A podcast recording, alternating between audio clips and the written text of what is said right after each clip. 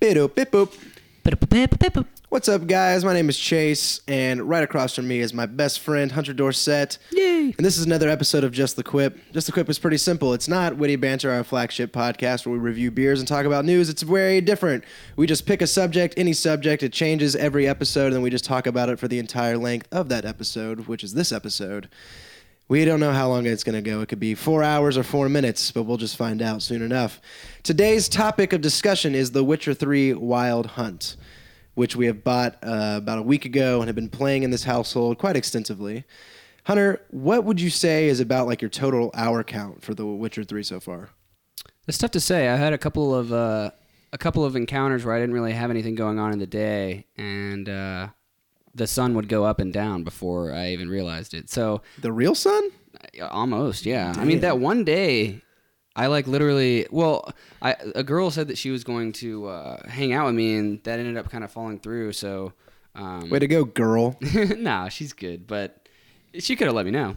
Jeez. Because, yeah, it was like we were supposed to hang out from 2 to 3 or something, and it not work out. So I just like played the game the whole day, and so I bet that my hour count would probably be somewhere around like 10 or 10 plus, maybe. Yeah, I'd probably peg mine at about 6. So basically what that means is we haven't even begun to really dive into what The Witcher 3 has to offer as a holistic experience.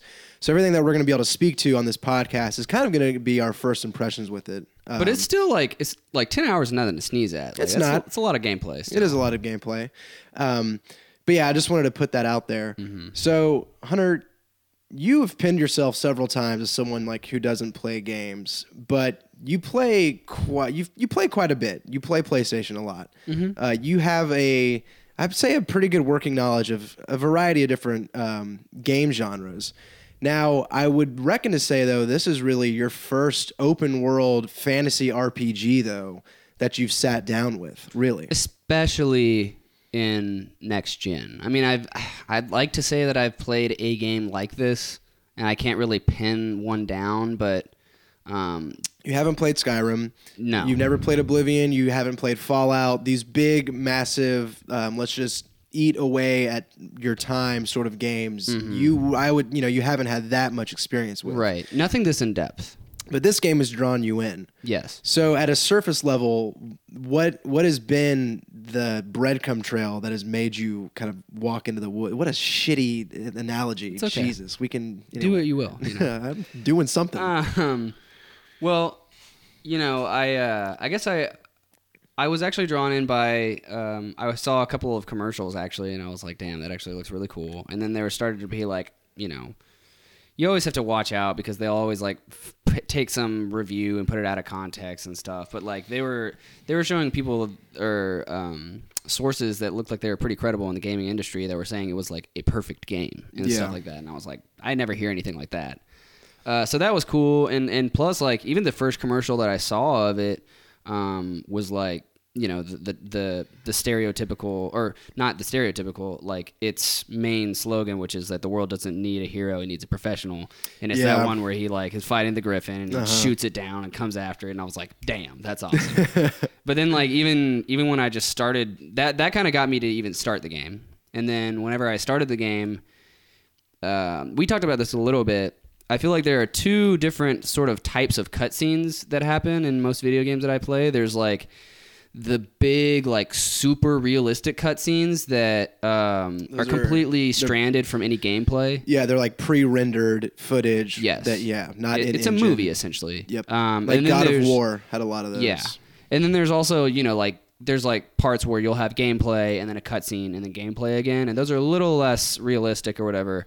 But yeah, the first cutscene that you see is the opening cinematic of the game. Yeah, it's the opening cinematic of the game. It kind of gets you on the right foot as to where the story arc is taking you. And it was just so, one, rowdy, and there was a lot of crazy stuff that was going on in it. But two, it was just like so realistic looking. Yeah. And I don't know, I just saw that and mouth dropped to the floor, and I was like, well, I have to start playing this game, you know? Which is funny. This is the third installment right? Mm-hmm. But I think the game does a pretty good job at saying you don't really need to know what happened beforehand. You can kind of jump right in and get going. Not at all, because I don't know anything about beforehand. And same here. Now, once you started playing, though, I guess... The game, as someone who doesn't play these big, large-scale RPGs, it didn't overwhelm you. It didn't stop. Like, there was never a point where you walked away. So when you first started playing, what was like, okay, I need to keep... It's been an hour. I need to keep going. Right.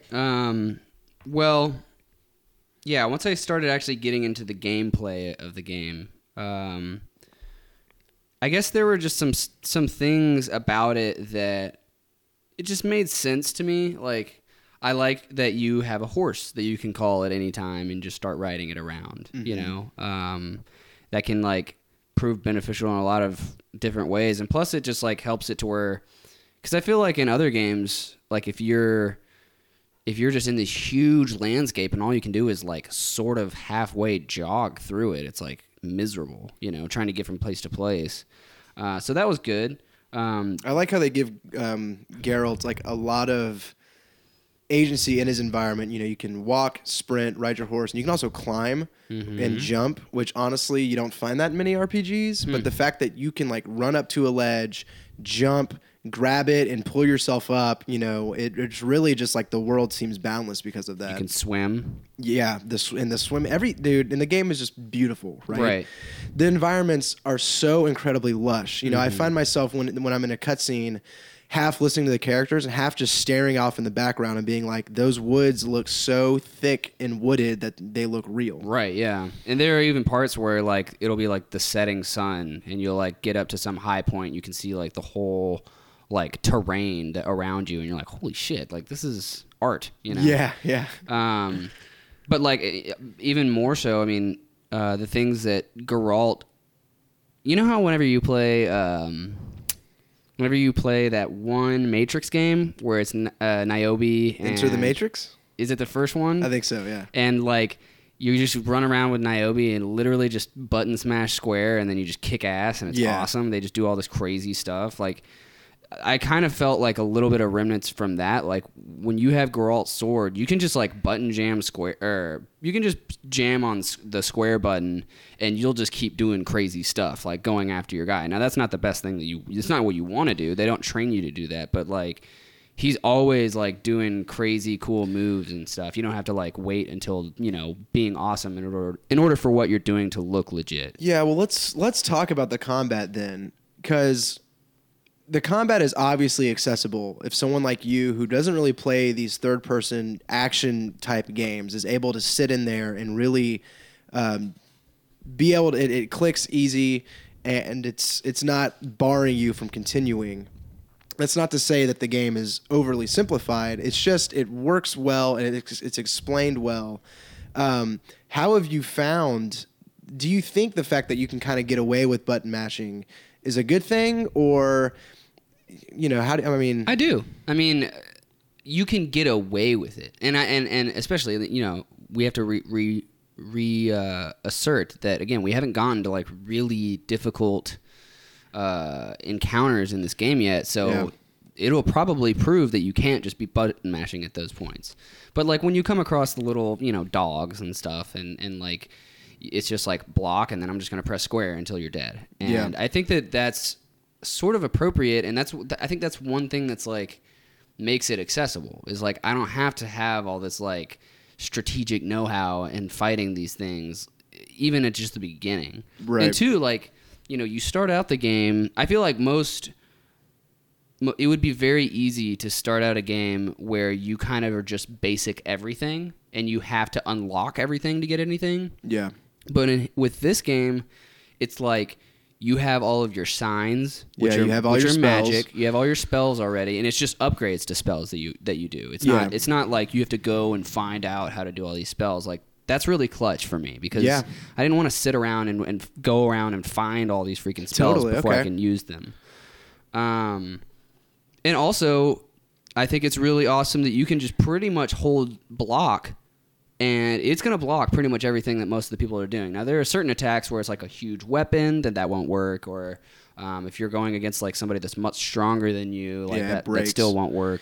But, you know, like whenever you're starting off the game and they put you in the middle of a wolf pack and you're like, I don't even know what to do, you can just kind of hold block, even if you don't know what to do, like a gamer like me would do. Yeah. And you don't die for that, which I think is pretty clutch. But I do think we are actually making it sound a little bit easier than it actually is, because what's really interesting about the game in the early levels is I can see how there's going to be a meaningful sense of progression in this game with your combat skills, because things like a pack of wolves, though 3 of them or whatever and all that might be easy, if you get swamped by 6 and you're careless, they will kill you. Yeah. And those enemies, the drowners, the first like 5 times I fought a drowner, even just one, killed me, whipped my ass, you know? And it's like, you need to know what you're doing, but the tools are there at your disposal. And, you know, it's pretty simple. It boils down to like short dodge or long dodge, block,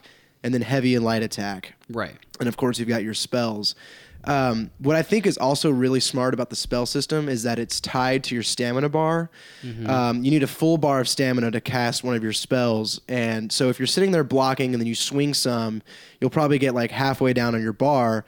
And so you have to wait for it to go back up before you cast a spell. So there is a bit of a trade-off. And I like that the spells are tied to basically the resource that also allows you to swing your sword, because the spells don't become a replacement for your sword. They have to complement it. Yes. And I think that's really smart. I agree. Yeah, 100%. And now they also give you the crossbow. We haven't gotten any other... Have you gotten any other weapons besides the crossbow? You mean any other weapons like the crossbow? Yeah, where like it's in the bottom of the scroll? Yeah, that little radial thing? No. Okay. No.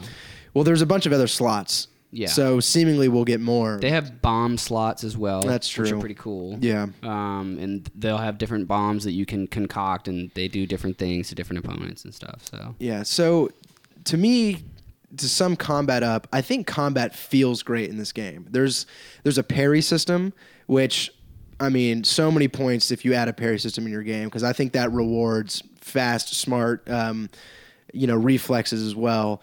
And like you said, the fact that you have all your signs at your disposal right off the bat is really fun, because you can play with them and you can figure out which ones you like at first and all of that. The rolls and the dodges are good, and let's also, before we completely sum up combat, I mean, we both did get to the Griffin. Yes, we have fought and slayed the Griffin. So that was like our first like boss sort of that we came across, and. Again, like if I would have just come across that and it was way too hard, then I would have been kind of turned off at that point, you know? And it was accessible. He was like, you know, he killed me twice, I think, before I ever beat him. Okay. But it seemed pretty obvious that, you know, like whenever he's on the ground, you got to kind of like, you know, take your time and don't do anything too dodgy or whatever. But then whenever he like starts flying up in the air, he'll like, I guess, like, if it's easy enough for me to be able to spot when I should be taking advantage of the boss, then I think that's a good thing. Sure. And it'll probably be less apparent as we go forward with other bosses. But, again, I just like that it's so involved and there's so much complexity within it, but it's not so complex that I can't like, you know, pick up and apply my own just sort of... It's understandable. Yes. It's not overly, like, obtuse in any sort of way. Right. And also, before we move on, sort of the, I guess, in-moment, like, in-the-action cinematic touches where... You'll randomly, you know, your last hit of a guy will cleave him in two. Yeah. And it's not like every time you kill somebody, you cut them in half the same way. It's like where your sword landed on them, it will hack away where it landed. And so you might take off like half of an arm, or you might cleave through their chest from like the left shoulder to the belly button. Yeah. And it looks sick. Yeah. And there was times where like I walked up to the final dude in a pack and, went for my final kill, and the camera kind of swerved out, and then Geralt like stabs him in the stomach, does his flourish move, and cuts his head off, and it's just like, holy shit, man, that was awesome, right? Yeah. It's and like... They also have like a sort of like smart kills in the sense that, like, if you knock something on the ground, you can just come up and, like, do an attack and kill them on the ground. Yeah. Which is, like, clutch. I think that's smart. Yeah, it's really cool. So, like, this happened with a wolf. I had, like, probably 8 more hits to kill on this wolf, but I knocked him over, walked up to him, single stab right in the heart, he's done. Boom. You know, and it's cool. That makes sense. And you also have, like, environmental things you can take advantage of. There's, like, exploding barrels. There's poisonous gas that you can light on fire to help you fight. There's, like, hornet's nests that you can shove your enemies into. Mm-hmm. It's really fun. Yeah. It's really fun. So that covers most of combat. That's combat. Now, one of the things that I think is in your face right off the bat that is, I know that you had told me the night before you had really enjoyed is like the characters. More specifically, you said that the voice acting is done really well. So I want to talk now about the characters, about Geralt himself, about the cast surrounding him. Let's talk about the voice acting. Let's sort of talk about the story and just the world that they've built. Yes. Out of the lore. I guess we should start off with Vesemir. Yeah, so Vesemir is Geralt's basically partner in crime in the very beginning of the game. It's kind of, he's not only his partner in crime, because he's also a witcher, but he's also like a little more experienced, it seems like, than Geralt. Maybe not in that he's like better or anything, but like he's more of like an old school witcher, whereas Geralt's kind of like the young buck witcher. And, you know, the story starts off where, like, there's a girl that they're kind of training named Ciri, who's also very important to the plot of the story. And Vesemir is kind of, like, the one that's, like, while she's probably more used to training, like, in combat, maybe with Geralt or something, Vesemir is, like, the guy that's, like, showing her all the books and the knowledge and stuff and, you know, School of Hard Knocks kind of thing. Yeah. It's just these characters feel real. They do. And again, the voice acting is very... I think when it comes to voice acting, you can have like people with really cool voices doing really cool jobs, but that still doesn't mean it's good voice acting. Sure. The thing that makes it good voice acting is how appropriate it is, you know? And I think that they nailed even just like the tonality of the different characters and how they should sound and stuff. Yeah.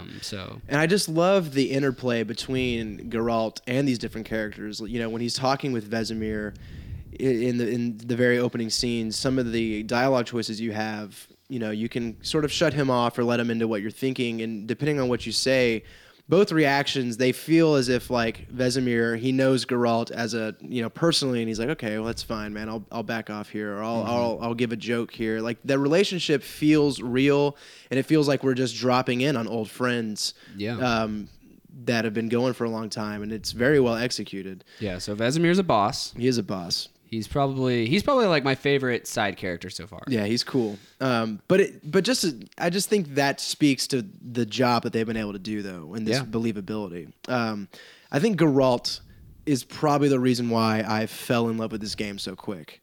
Yeah, I think that's fair. When I first started playing, he's sort of got like a overly gruff, short, you know, voice, and I'm like, is this guy just gonna try to? He's like, is he a token badass guy? Mm-hmm. But there is something about his character that is deeper than that. And he is certainly a badass and he knows it, but that isn't like the only dimension to him. Right. It's like he's a witcher, and witchers are known for being these sort of, these badass punisher people. But he still, especially with like the dialogue options that you have, you can show that he's still human. You know, he still has like desires and like he's in love with someone, I think, you know, and like he cares about people still. Like he has a bunch of side quests where, you know, he doesn't have to help anybody, and he can't, and he does, you know. And I think Geralt is, there's still going to be a lot sort of to unfold that we haven't really dug into. Especially I actually got a little bit farther than Chase in the actual story. And I've seen some of the things that that sort of peek more into Geralt, I think.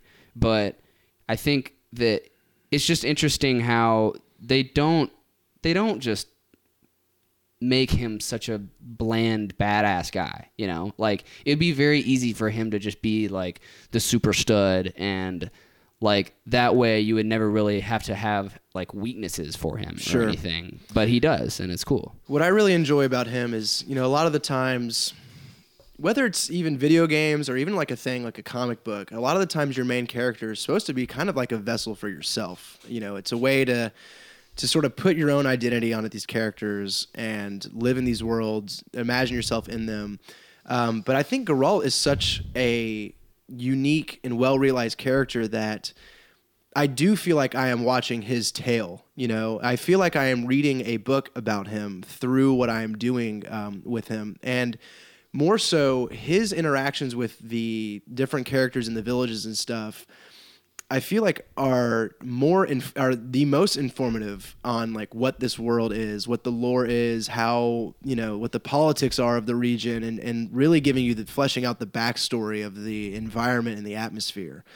And he's not like a silent protagonist for you to through which you view the world. He is very much a part of the world, and his character, his psyche is a result of it. Mm-hmm. And even just in the first few hours, I feel like they've nailed that, you know, and he is a big reason why I've been drawn in, you mm-hmm. know? And I think that the prejudices that exist are also like very believable. Sure. You know, like he's someone of great power, and, again, he's a professional. He's not people's hero. He doesn't go around and kill beasts for free and stuff. Like, there have been parts where you dialogue with people and it's like they're almost reluctant to get into a contract with a Witcher because they know that it's like a big, like, you have to pay this guy, right? Yeah, or else it's your ass. Yeah, or your kid or something.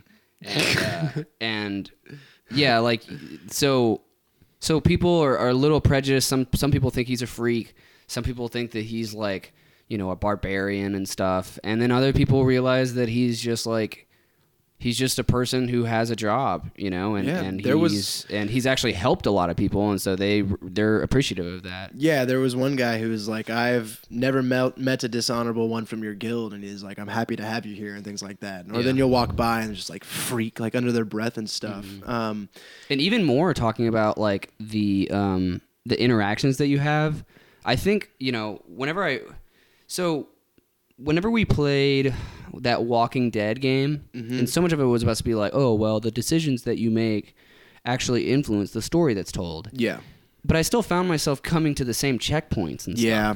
Whereas I actually don't think it's the same in this game. Like, I actually had to sort of start back. So I played through to a certain point, and then something happened, and I had to backtrack. The miasma of the save system. Right, yeah. So, like, there was one part where I was at an inn, and there was, like, some guards that came in.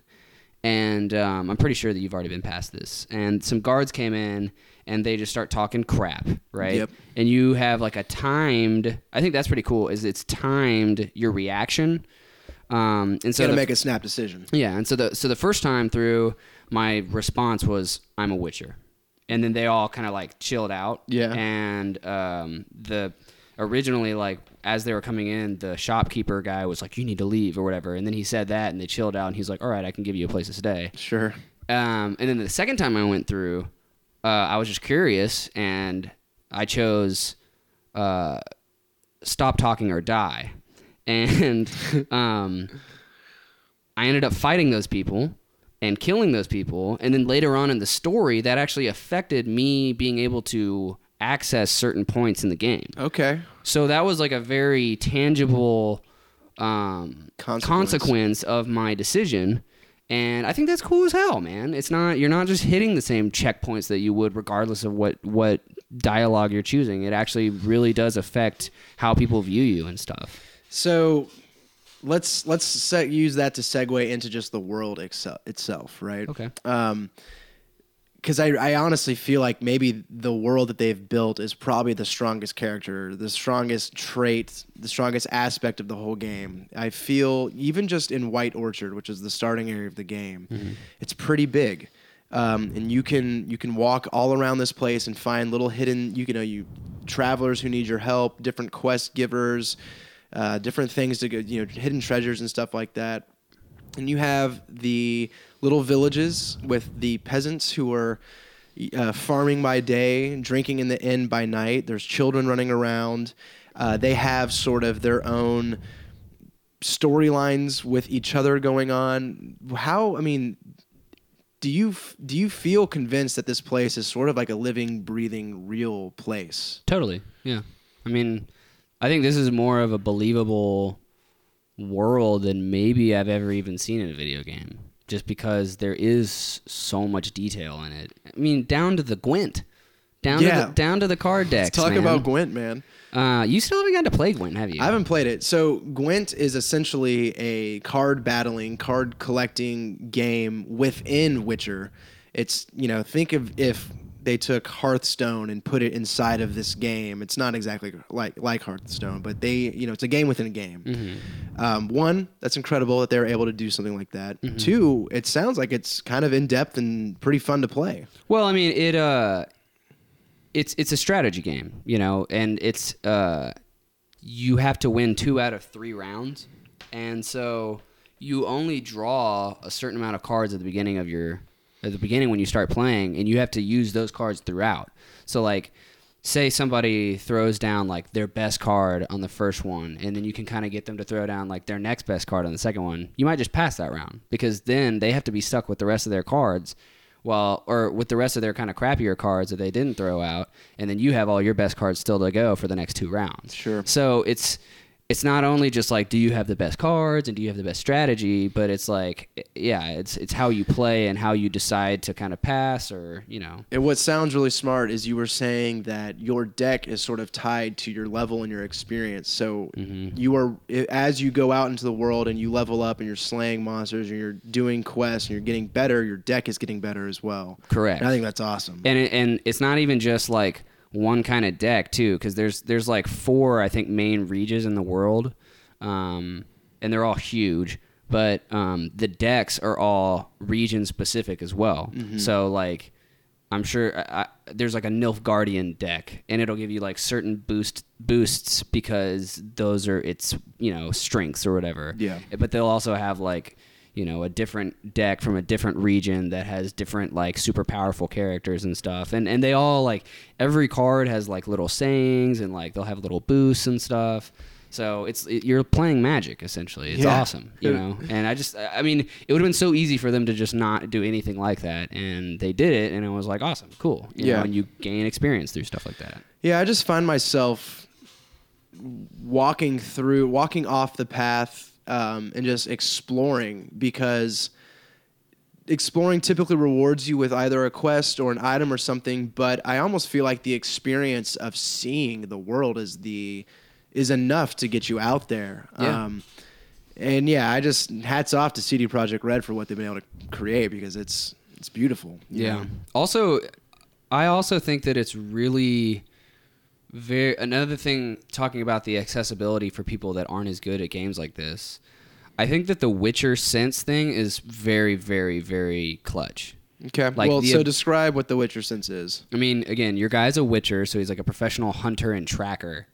And I even think just watching him track people is cool as hell. Like, he'll just like see somebody that's like mutilated as hell, and he's like, rib cage is indented, and his lips are faint and bloated, which means blah blah blah. And you're like, holy shit, this is awesome. It's like it almost turns into like a little detective. A detective, game. Yeah. He's a crime scene investigator. And so Witcher Sense is a button that you press when you're not in combat. And yellow, when something like kind of lights up as yellow, it means that you can access that and you can interact with it and either pick it up or do something with it. And if it's red, it's pretty important either to your quest or to the plot. Yeah. And I've even seen like a part where like you're tracking a smell. Yeah. That's like leading you to different places and stuff, which is like so cool.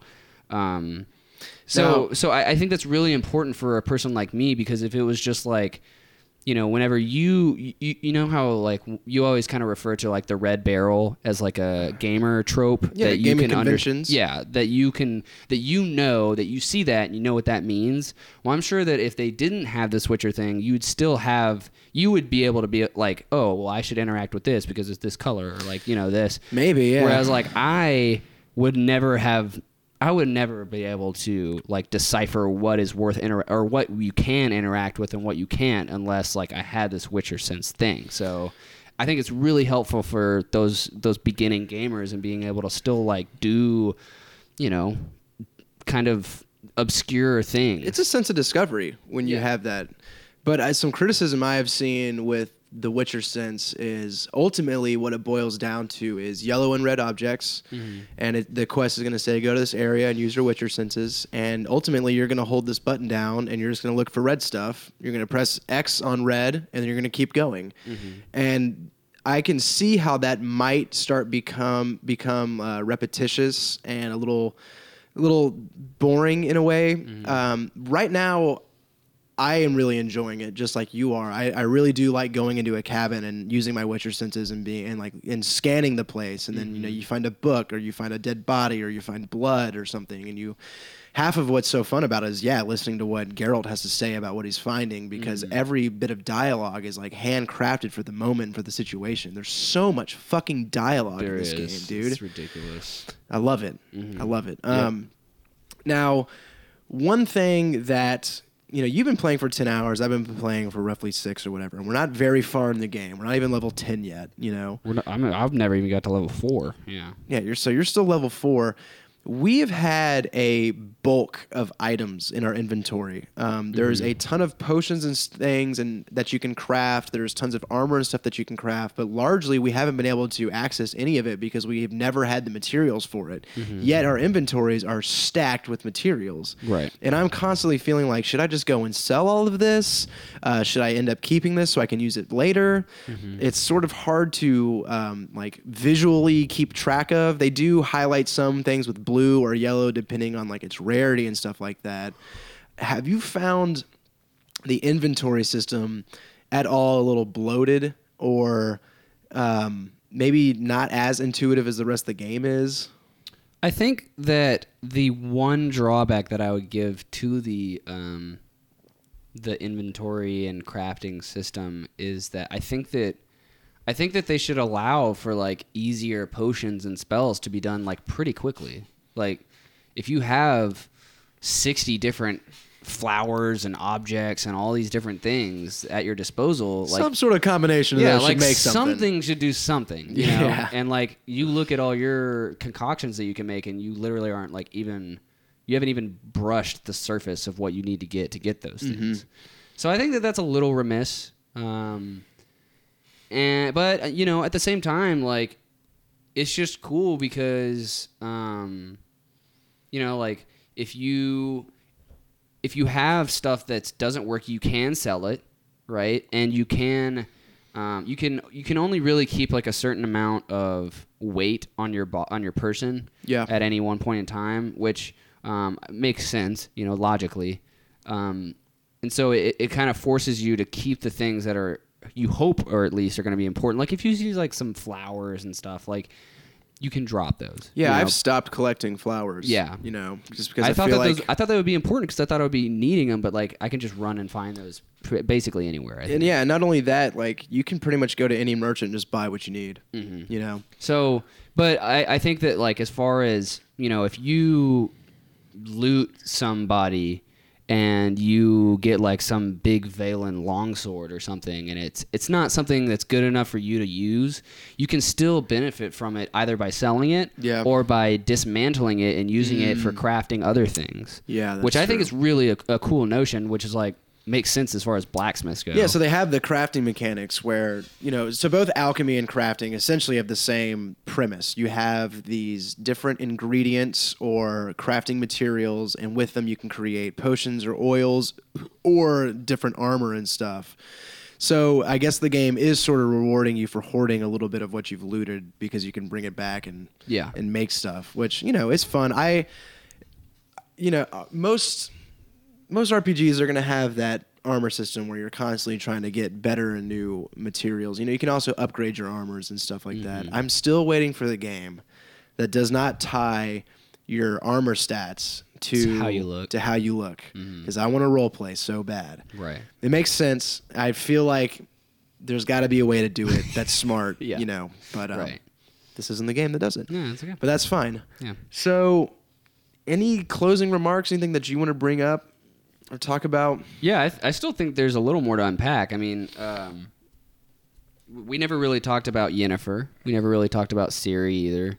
Yeah, I mean, I don't want to get too plot heavy. That's fair for those who. But like, those are two very powerful and unique and interesting women, female character. This could have been easily just an all male thing, but like, they made, you know, like these two. Yennefer is like this super hot sorceress that Geralt's sort of in love with, and then Ciri's sort of like actually Vesemir's niece.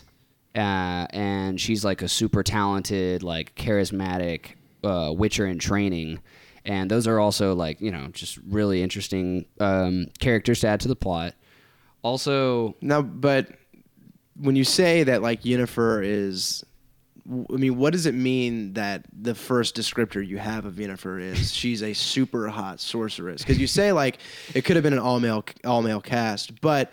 How much of it is actually playing to just males if all of the main characters, though might be badass and have their own agency, they all are like pretty sexualized. Right. I mean, I understand that. But I mean, there are other women in the game that aren't sexualized. Mm-hmm. She's just like the main character that Geralt is like the super badass and in love with. She's so hot. Yeah, she's a sorceress that can kill anybody in the flick of her wrist. Yeah.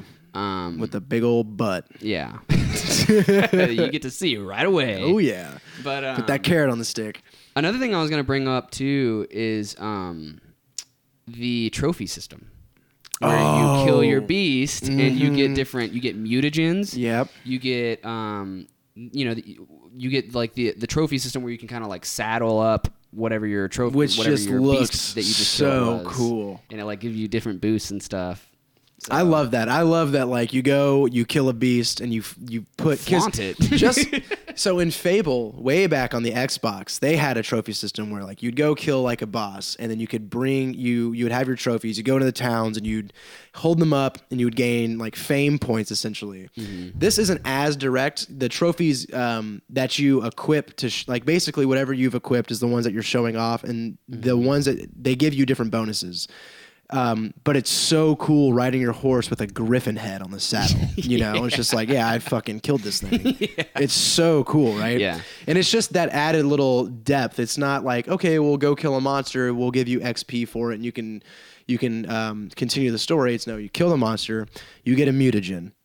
If the mutagen is green and you equip green abilities to this mutagen slot, all of these abilities get an upgrade. A huge boost. You know, and it's just, there's so much nuance in every system. And, you know, talking about, we started this conversation with the game is accessible and it's, you know, you're people who aren't, I guess, super knowledgeable of, or they haven't had a lot of experience with these types of games are able to hop right in. That doesn't mean that the game is simple and easy. The game is very complex, and its simplicity speaks to how like nuanced and I guess how deep it actually is, because on the surface level, you can just press these buttons and play, but below the surface, all of these other mechanics and things are going on. And as you kill more beasts, you're going to get more mutagens, which is going to, you know, unlock and so farther and so forth. So yeah, and you have like the places of power where you can draw from, which I also think is super cool. Yeah, you have the ability to if you're in the first two easier levels, you can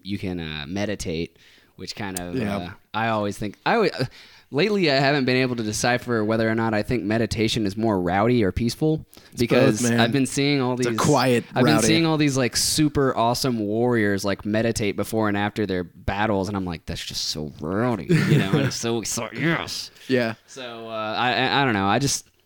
I think that the thing that for me the final remark I would have is it is incredibly.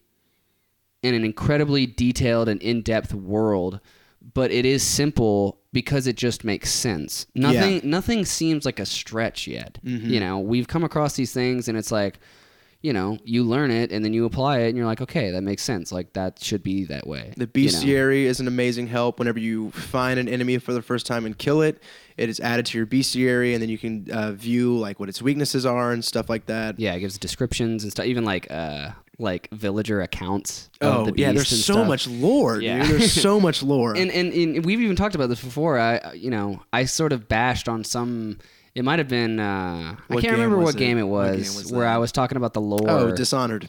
Dishonored. Yeah. And I was like, I just don't feel like, I just felt like that didn't really, it wasn't that cool, you know? Mm-hmm. Like, I didn't really get into the lore. But, like, this I do get into for some reason. And it might be because there actually is lore behind it. Like, this is a real Polish folktale. So, you know, that kind of helps, I think. Sure. Yeah, maybe, you know, we're going to keep playing this game. Yeah. You know, obviously. I'm gonna wait until I can figure out how to save the damn thing, but... Yeah, I think we've got it down now. Well, you're still gonna have to teach. You're gonna show me what to do. But maybe in a month from now, maybe when we're further in the game, we can do another follow-up to this, maybe be a little more spoiler-heavy, and continue with our first impressions, with our later impressions. But our first impressions so far are resoundingly great, just like everybody else's. This is an amazing game. Mm-hmm. You know, I've spent... I'm still in the first area, and I've already been through this first area once before, but I started a new game, and I still am not rushing to leave it. You know, I want to uncover every rock and stone and feel and find what's out there, because it's just such a dense place. But so that's been Just the Quip. Good converse. Thanks for having the conversation, Hunter. My pleasure. We'll just plug real quick. You can find Witty Banter on iTunes. Just search Witty Banter and hit subscribe. All of our episodes will show up in your download queue for free whenever we post them. But if you don't have iTunes, that's okay too. You can go to wittybantershow.com and download the episode there. If you want to email in with a subject for a Just the Quip episode, you can do that. Just send an email to wittybantershow@gmail.com. We'd be happy to take any of your suggestions there. Witty Banter's on Twitter. We're at Witty Banter Show. I am at Bodacious Chase. Hunter is at Diesel Dorset. And that's all we've got. So thank you, folks, for listening, and we'll be back next time. Okay, one more thing. Boom. Go listen to my SoundCloud. Do it. I got a bunch of new music up, so Hunter Dorset, or SoundCloud/Hunter Dorset. Go do it. Hunter's been in the fucking lab. Been in the zone. He's doing it. All right, bye, guys. Bye.